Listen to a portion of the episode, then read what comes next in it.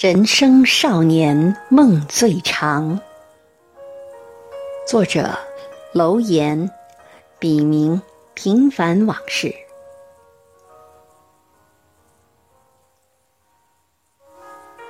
七律，偶成。红尘琴瑟少和鸣，俯首何为诉怨声？往事依稀堪相忆，残年飘忽见峥嵘。光阴若梦险中度，岁月如盘命里争。少壮风流成叹息，木石独醉一关情。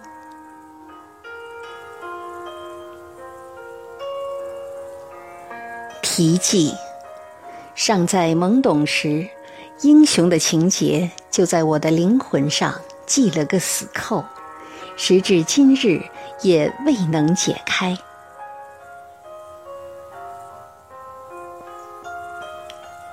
一英雄梦。孩提时，我的理想很简单，即当个孩子王。我有三个旋儿，按老话说就是打架不要命。后来的生活验证了这一点。早在上幼儿园时，我已然就成为一个用拳头说话的孩子王。那时，一道墙、一杆枪，就将我们部队大院子弟和社会上的孩子们分成楚河汉界两个阵营里的人。除上学外，大院里的孩子们生活在红墙和铁丝网围成的封闭王国里，就像温室里的花朵，在一个和外界几乎绝缘的环境中慢慢长大。因此，刚走向社会时，我们中的大多数人都有些水土不服和不适应。说好听点儿，是太单纯。其实就是不成熟，但当年在我们这些部队子弟的眼里，这个世界大的像天，它承载着我们成长过程中的全部欢乐与痛苦。生活在红墙里的孩子们，自然而然就有种优越感，而那个持枪站在大门口的士兵。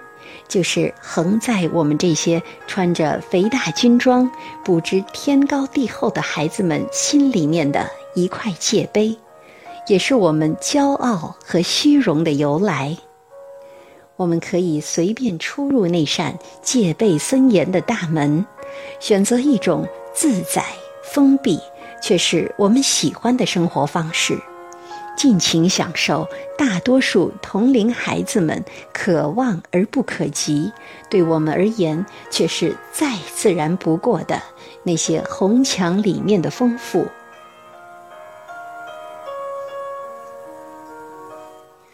文革时，无论男女，最时髦的穿戴不外乎一身草绿色的军装。在那个封闭且物质极度匮乏的年代，它既是身份的象征，也是比奢侈品还要贵重的稀罕物。再有，从小就吃细粮，父亲一个人的豆油定量比我们母子四人加起来还要多。当年地方上每人每月仅供应少得可怜的三两油。除此之外，我们还有当时堪比天堂一样的优越生活环境，如灯光球场、游泳池、乒乓球室、洗澡堂、电影院、公共医疗和理发等一律免费。这些对于地方上的孩子们而言，无疑是天方夜谭。我们用的都是全国粮票。连喂鸡的粗粮颜色都比地方上人吃的白。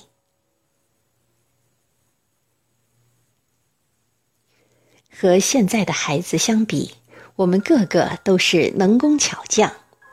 就拿玩具来说，完全是靠自己的双手自力更生的劳动成果。手枪、鱼缸、蜻蜓网、冰车、半导体收音机、鸟笼等，样样都是劳动和智慧的结晶。以鸟笼为例，我们先找来一些废旧电线。用火把外面的胶皮烧化，再趁热将它除去，用里面的铜线做成上下两层的鸟笼，下层用来放置雌鸟，挂在高高的树上，然后找个阴凉的地方守株待兔，直到那些执迷痴情且不知死活的雄鸟飞蛾扑火。记得有一次，我们几个同龄孩子为了做鸟笼，趁天黑悄悄摸进大院的木匠房。由于声响太大，引来如临大敌的哨兵，先是对我们藏匿的地方进行地毯式搜索，直到将我们这些个子尚不如枪高、吓得瑟瑟发抖的小孩子反绑着手。像俘虏一样押解到门卫室里，靠墙站了一夜。当时有个战士不小心走了火，听说后来还受处分复原了。有个孩子吓得直哭，而一心想当英雄的我。横下一条心，虽然被打了几个耳光，还重重踢了一脚，愣是没吱一声。最后，他们弄清我们的身份以后，天一亮就通知家长，把各自的孩子领回家了。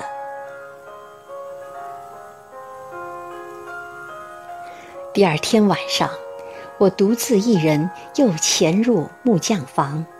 并带回一卷废旧电线，由此我成为同龄孩子们眼里的英雄。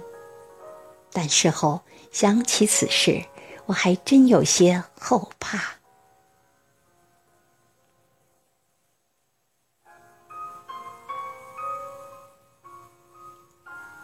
二，成才梦，自古磨难。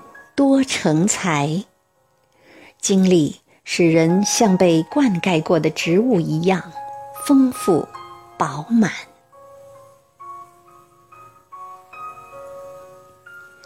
文革时，大人们都被莫名其妙的定性为左、中、右三种人，即革命派、中间派和反革命。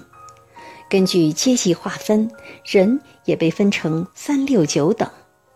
在当年那个“老子英雄儿好汉”的大环境下，出身不好和被定为坏分子家庭的孩子，自然和他们的父辈一样，成了任人宰割的牺牲品。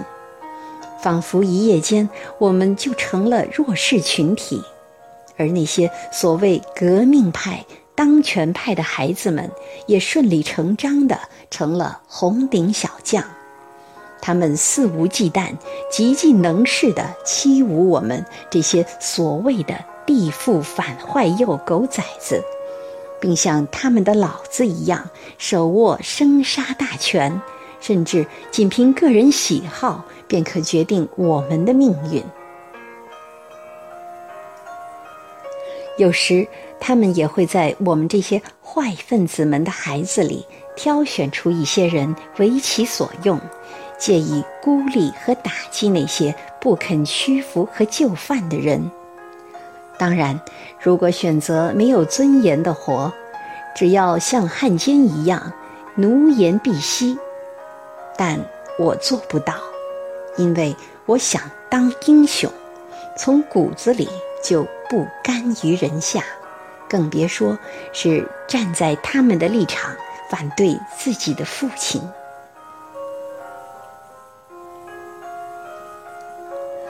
由于桀骜不驯的个性，我常常成为那些红顶小将们的众矢之的。他们经常几十人一起，在我上学必经的胡同里对我围追堵截。他们曾经是我最熟悉、最要好的朋友和玩伴，此刻却因父辈的原因和各自的所谓阶级立场，泾渭分明的和我成了不共戴天的仇人。他们的惯用伎俩是先跟在我背后叫嚣挑衅，指名道姓的辱骂我父亲等。对此，我总是装聋作哑，不予理睬。其实我的内心非常恐惧，紧张到拳头都能攥出水来。当他们自己都觉得无聊时，便像狼群一样围攻我。每每此时，我会突然变成一只凶猛的野兽，拼死抵抗。我总是一人打退十几二十个孩子们的轮番攻击，直到看到他们像潮水般退去的疯狂，在胡同的拐弯处遁形，我才会收拾起激昂的斗志。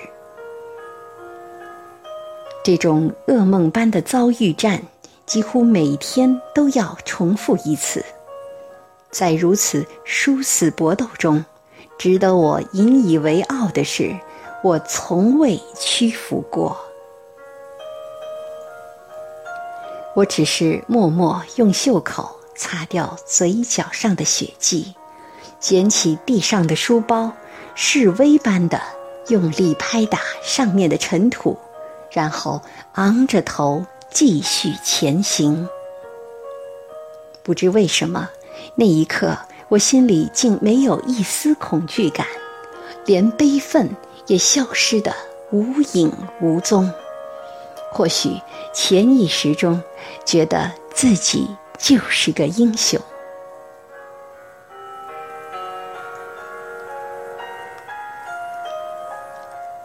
多年以后，当我跟随平反后的父亲回到省城时，一个发小不无感慨地对我说。当时你真够厉害的，那么多人都不是你的对手。我绑在书包带上的喝水用的铝缸子都打扁了，回家后被我妈骂得狗血喷头。对此，我总是一笑了之。其实我是不想回忆那些让我想起来就深恶痛绝的往事。说实在的，我也有过报复的冲动，尤其是对那些曾经殴打过我的大人。长大后的我人高马大，以强到一拳就能将他们打翻在地，而且没有人再念那些政治紧箍咒。但我还是忍住了，也许。是对以往噩梦一样的生活始终都心有余悸。一场文革本来是大人们之间的一场政治游戏，却让我们这些未成年的孩子承受那些人世间最没有人性的屈辱和折磨。老天知道，这是多么的不公平啊！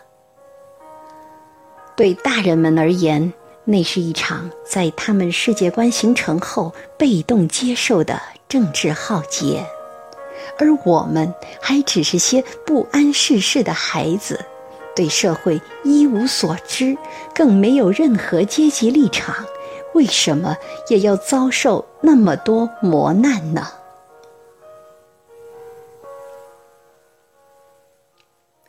万幸的是。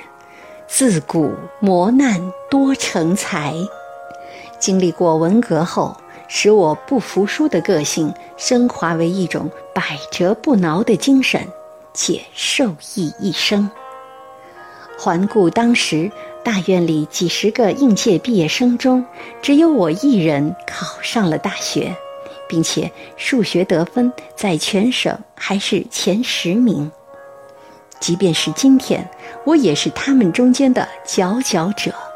这不但让我深深地体会到“将相本无种”的深刻含义，也让我对英雄的认识更进了一步。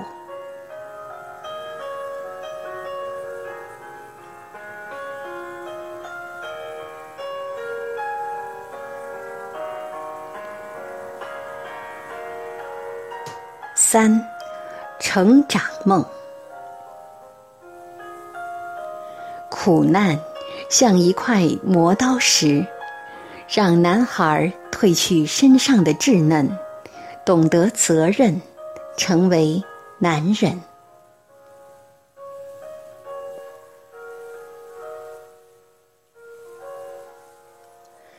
文革初期，父亲一夜之间仿佛人间蒸发了，至于去了哪里，没人敢问。当然，也无人可问。不久，母亲也被下放去了偏远的山区。我们三个孤苦伶仃的孩子，突然就变成了有父母的孤儿。七岁的我便开始学着照顾自己。哥哥大我四岁，从不管我；妹妹小我一岁。尚在幼儿园里住长托。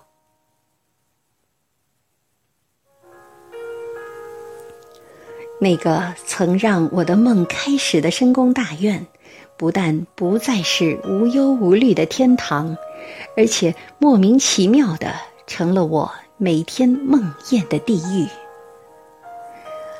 我不但吃不到平时爱吃的东西。有时甚至接连几天都吃不上一顿饱饭，但不管生活条件有多么恶劣，我仍然坚持每天洗一次衣服，而且洗过后一定要在清水中连头三遍。这还是母亲临下放前手把手教我做的，仿佛只有如此，我才能感觉到母亲的存在。平时贪玩的我，那一天却学得非常专心。在那些朝不保夕的日子里，我最想念的就是母亲，但我从不对任何人讲，因为思念母亲是我唯一的精神财富，也是我活下去的精神寄托。曾经好胜的我，变得得过且过。如果与人发生争执，也是能忍则忍；如果忍无可忍，也尽量大事化小，小事化了。即便如此，还是是非不断。如果还手，家长就会亲自找上门，不问青红皂白，对我拳脚交加。而让我最不能容忍的是，他们边打还边用恶毒的言辞谩骂我的父母。我可以忍受肉体上的痛苦，但精神上的折磨却让我耿耿于怀。我想拼个鱼死网破，但皆因当时的我实在没有逞英雄的本钱而作罢。我唯一能做的。就是找一个安静的地方，躲起来，自我疗伤。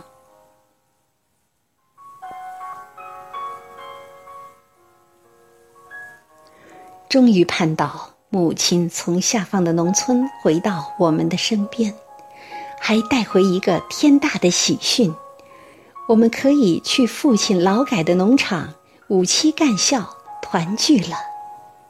那种精神上有了依靠、温饱又有了保证的滋味儿，竟比过节还让我兴奋。记得在那些日子里，我们三兄妹整天欢声笑语，像过年一样开心。我们边帮母亲收拾东西，准备搬家，边尽情地享受阳光一样温暖博大的母爱。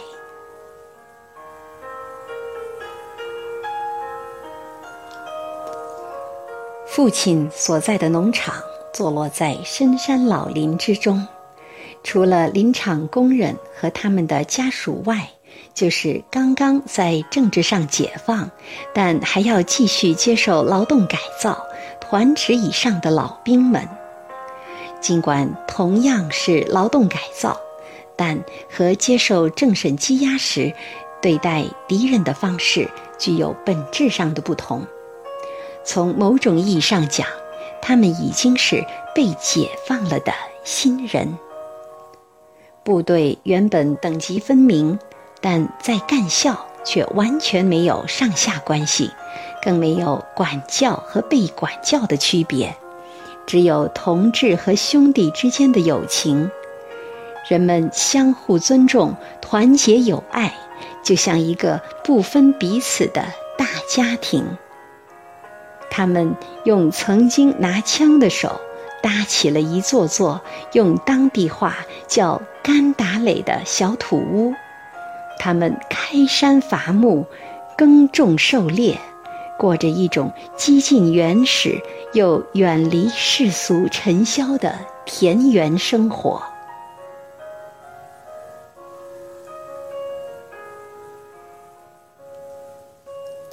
母亲带着我们三兄妹和另外两家一起。从省城出发，先乘火车，又改成每节车厢只有一个小天窗、没有饮水设备和卫生间的闷罐车，再换乘汽车，经过几天几夜的长途跋涉，终于到达了我们的新家——黑龙江省五常县红星林场所在地。当我再一次看到父亲时，竟有一种非常陌生的感觉。在我的印象中，一贯严厉的父亲，看上去老了许多，但也慈祥了许多，尤其是精神状态，从未有过的好。也许是因为久别重逢。父亲与我们三个孩子之间还多了一份亲和力。那时，全家五口人挤在一个火炕上睡觉，但我觉得很温暖，很幸福。我们血脉相连的一家人又终于可以朝夕相处了。有父母在身旁的日子多好啊！我常常一个人。这样发呆的想，也正是从那个时候起，一直压在我精神上的政治磐石开始松动了，我的生命也随之像春天复苏的嫩芽，朝气蓬勃。一次，顽皮的我趁哥哥不注意，把一块石头。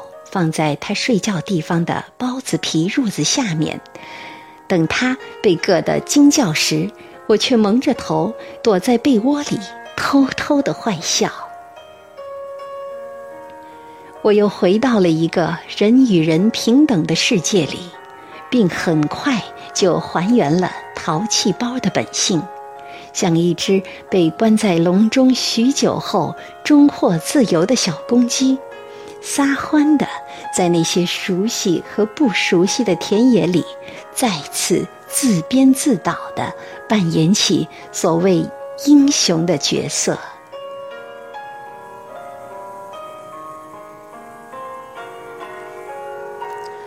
记得刚到干校时，从未给我们讲过故事的父亲，竟然一口气给我讲了两个他亲身经历的往事。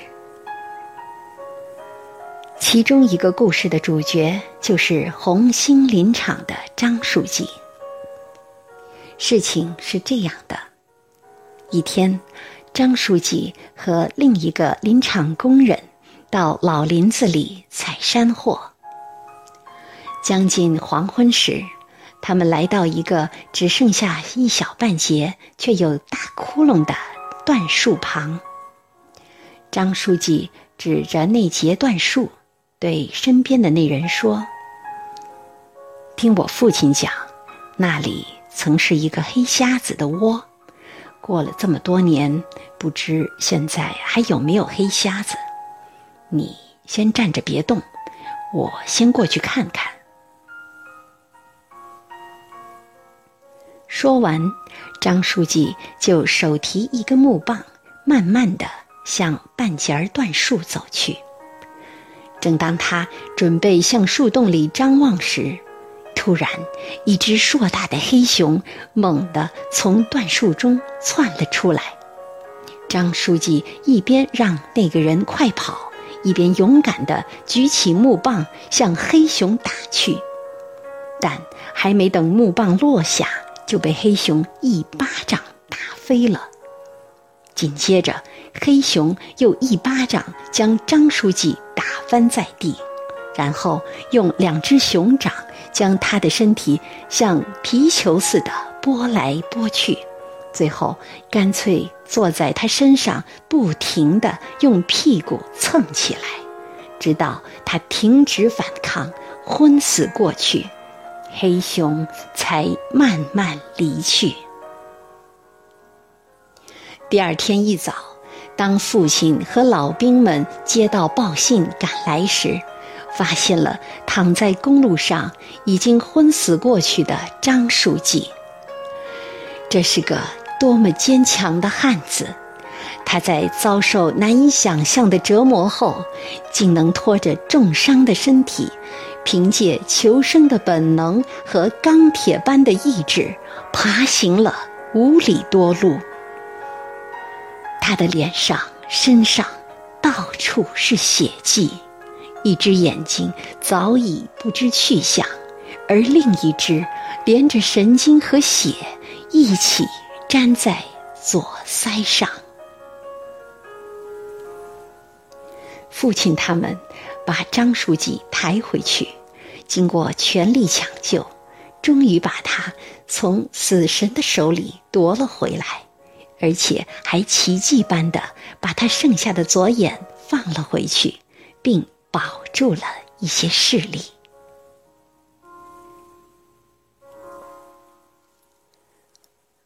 另一个是关于狗的故事。父亲说。打猎时，人们总喜欢带上狗群。一方面，狗是人类最忠实的朋友，关键时刻可以起到保护人的作用；另一方面，狗总会先于人发现猎物。但有个奇怪的现象，即无论遇到多么凶猛的野兽，带头冲上前去的总是狗群中最小的狗。有一次，父亲他们和一只黑熊狭路相逢，并僵持在老林子中。几十条狗将黑熊围了个水泄不通。这时，一只才几个月大的小狗竟率先奋不顾身地冲了过去，结果被黑熊一巴掌打出几丈开外。但那只受伤的小狗爬起来后，又不要命地扑了上去，并用它的小嘴儿拼命撕咬着黑熊屁股。至此，狗群才蜂拥而上。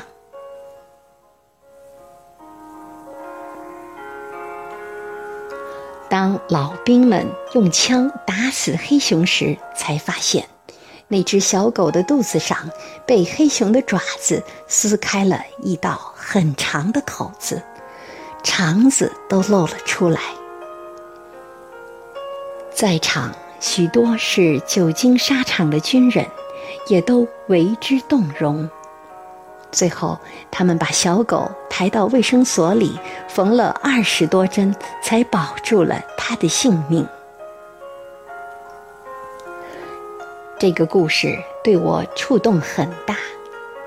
潜意识里，小狗和我们小孩一样，但他是我心目中的英雄。从此，这个有如史诗般的故事，在很长一段时间里一直影响着我。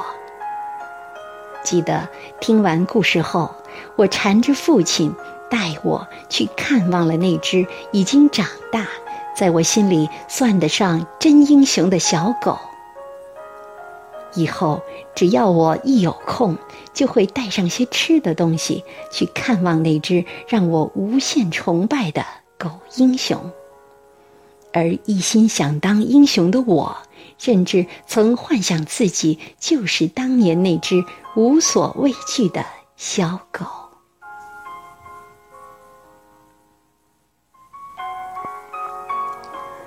每当秋天来临，我都会跟着大人们。进山打猎，采摘各式各样的山货，如蘑菇、野核桃、山丁子和大红姑娘等。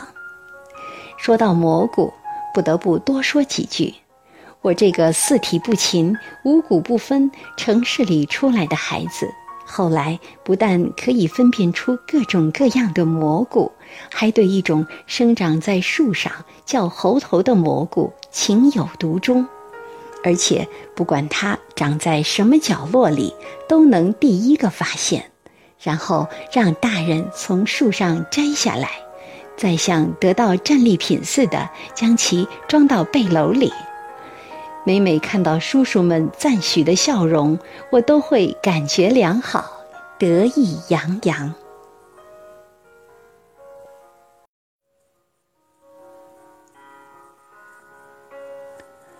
当大人们打到一种比马大、叫包子的动物时，我总会第一个冲过去，站在还在血水里苟延残喘的包子身旁，夸张的张牙舞爪，仿佛它是我的战利品。有时，我和大人们一起光着身子跳到清澈见底的河水里游泳，抓蜡骨、摸蛤蜊。然后就地捡些树枝堆在一起，点上火烤着吃。那些鲜活的野味儿让我们大饱口福。尤其蜡骨，在火上一烤，红彤彤的，漂亮极了。那种鲜美的味道，至今都难以忘怀。因为有市体校游泳培训的底子。我总是用各种泳姿向大人们证明，我一个不到十岁的孩子是个了不起的游泳高手。有一次，我跟父亲的好朋友夏叔叔和哥哥去深山里采蘑菇，我神气活现的跟在背着冲锋枪的夏叔叔后面。就仿佛那支枪是背在我的肩上。山货很快就将肩上的背篓装得满满的。在我们满载而归的路上，夏叔叔告诉我们哥俩：如果发现地上的梨没有瓣儿，千万不要捡来吃。我好奇地问他为什么。夏叔叔说：“那是黑瞎子吃完拉出来的屎，外形虽然与梨相似，但水分早已被吸干。”我半信半疑，专心致志的想找出一只来求证，不知不觉中竟和他们拉开了一段距离。正当我全神贯注的寻找自己的答案时，突然，从远处的树丛中窜出两只像狼一样的动物，狂吠着向我扑来。我一下子愣在那里，不知所措。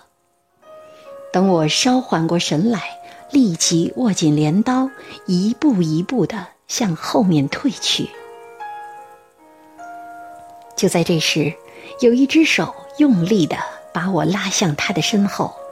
并用颤抖的童声高喊：“夏叔叔，这里有狼！”这个不曾关心过我，在我的生活里若有若无的哥哥，却在生死关头奋不顾身地替我挡住了通向死亡之路。我顿时被一种说不出来的力量激励起来，挥舞着手中的镰刀，虚张声势地大声吼道：“来呀，来呀！”两只狼停了下来，用幽灵般的眼睛死死地盯着我俩。这时，身后传来了夏叔叔的喊声：“孩子们，不用怕，叔叔来了！”我回头一看，双手端着枪的夏叔叔正一边呼喊着，一边向我俩站的地方飞一样的。冲了过来，并用他铁塔似的身子横在我们前面。两只狼见状，灰溜溜的消失在密林之中。事后我才知道，那是附近雷达部队养的狼狗。危险过后，我便瘫软在地上。看着哥哥那张没有一点血色的脸，我真想上去拥抱他，但我没有这样做。我和他之间始终都有一种陌生的感觉，在我的心里，他不是我的哥哥，要是的话，也只是一个微弱的影子，因为他从来都不曾像今天一样替我抵挡过任何凶险。即便当父母都下放到农村，家里只剩下我们哥俩孤苦伶仃，我对生活几乎绝望时，也未曾给过我些微的慰藉。在我的意识中，我的骨头从来都比他的硬。相反，小我一岁的妹妹，在我的精心呵护下，从来就没有被人欺负过，无论是正常年代。还是文革时期，以至于她结婚不久，在一次和丈夫的争吵中，还情不自禁地脱口而出：“你要是敢再欺负我，就让二哥揍你。”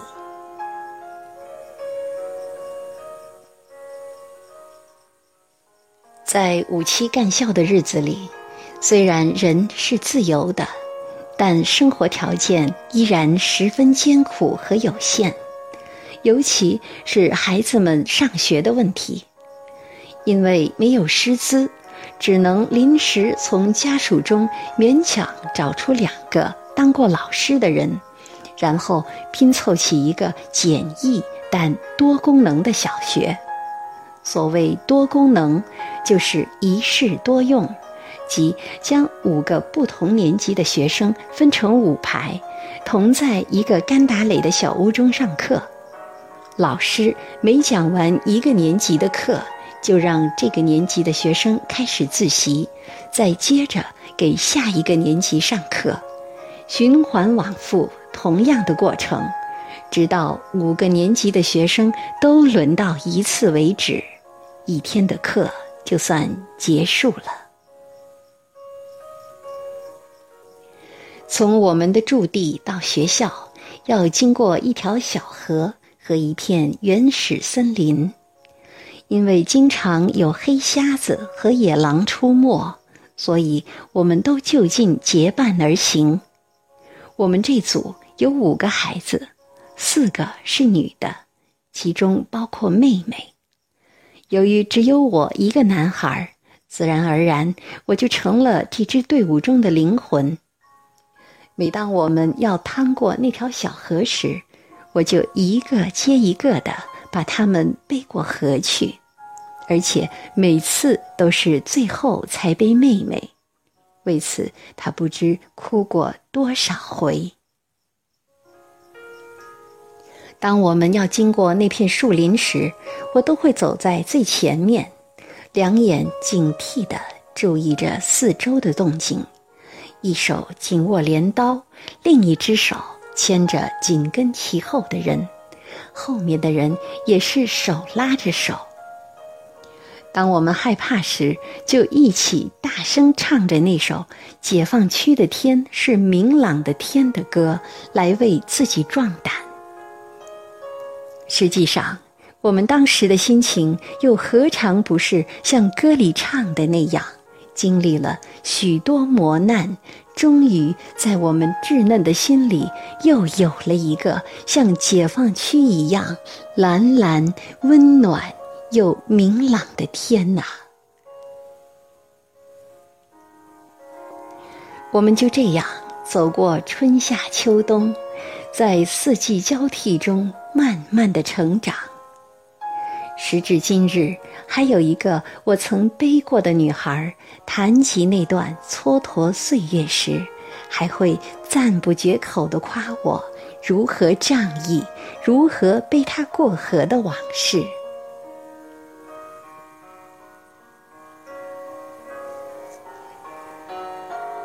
当我们慢慢长高的时候，父辈们也一个个彻底平反了，我们又都回到了原来那个既熟悉又陌生的大城市。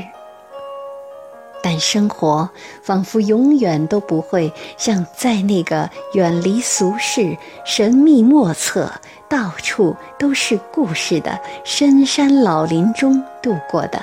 那么充实、平和、快乐，在那里，我学到了许许多多书本上永远都无法学到的东西。